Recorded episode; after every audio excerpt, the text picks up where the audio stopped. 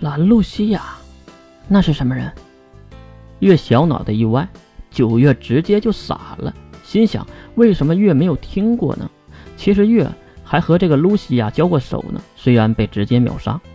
哎呀，S 零二是世界上第二大的能力者国防组织吧？月点了点头。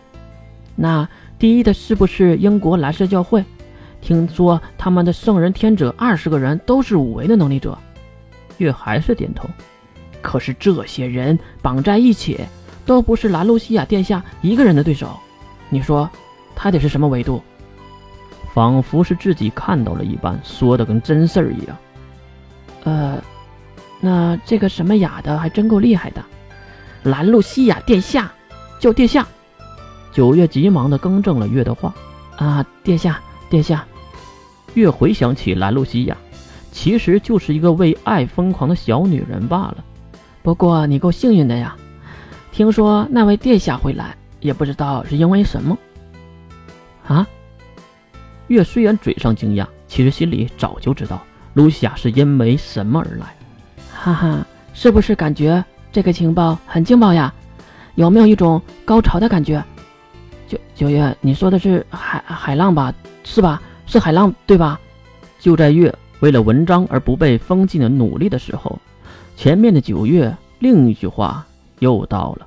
那使者大人，您是怎么看待这次序列之战的呢？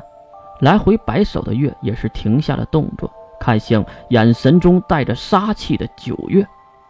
其实最开始叫出九月名字的那一刻，月就知道会有这么一出，因为他故意露出了自己的视角。摘开月，长出一口气，坐稳后才看向面前的九月。首先，你认错人了，我并不是使者。九月马上接过了话题。我当然知道，使者是一个男的，而你，怎么看都是和我一个品种的。你要不是一个女孩，会被网暴的，你懂吗？别乱说话。九月没有听月口中的片儿汤话。而是追问：“那你是谁呀？没有一点能力的普通人，为什么会在这个漩涡的中央？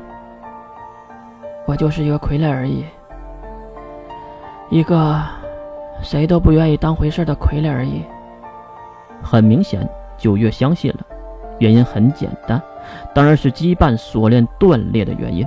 谁也看不出现在的月和以前的月有什么关联。你知道我们要来？月点了点头。当然，失落一族的山姆战王，你们美国黑水是不可能不来的。不过，我能问一个问题吗？当然，你不想回答也没问题。九月有些好奇，什么事儿？你先问出来呀。思考了片刻，月问了出来：科学阵营的人来了多少？这个问题好像让九月陷入了沉思，也可能是在脑子里慢慢的数着呢。嗯，有我们美国黑水、日本上团、埃及的 N 八帝国、中天的中天舰队、德国的火种，还有几个，估计你也猜到了对吧？听到这些国家的国防组织，越陷入了沉思，毕竟都是科学阵营的主力军。你不用担心，我们都是派一小部分的人来打探情况的。那魔法阵营的你知道多少？抬起头的九月看向了月，这时九月回答的很是迅速。魔法阵营的人呢？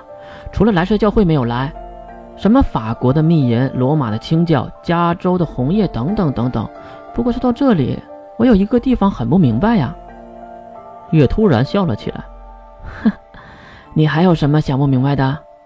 是啊，你看啊，你们异教徒活动的地方是科学阵营的中帝国，身为魔法阵营的蓝色教会不来干扰，我可以理解呀。那为什么本身就是中帝国国防组织的 S 零二却不闻不问？这也太奇怪了吧！听到这些问题，月无奈的耸耸肩。怎么了？血乱之战不算动作呀？S 零二不是出席了不少的人吗？哼，去你的吧！血乱之战那算什么？过家家吧。世界第二强大的 S 零二想灭掉血族，那不就是动一动手指的事儿吗？在我们看来，血乱之战就是演给我们这些外人看的。S 零二就是敞开大门打孩子，哭声在外。这句歇后语也是让月笑得前仰后合。我的妈呀！九月，你还真是能逗啊！明知道这个事情的真相，那为什么还要问我呢？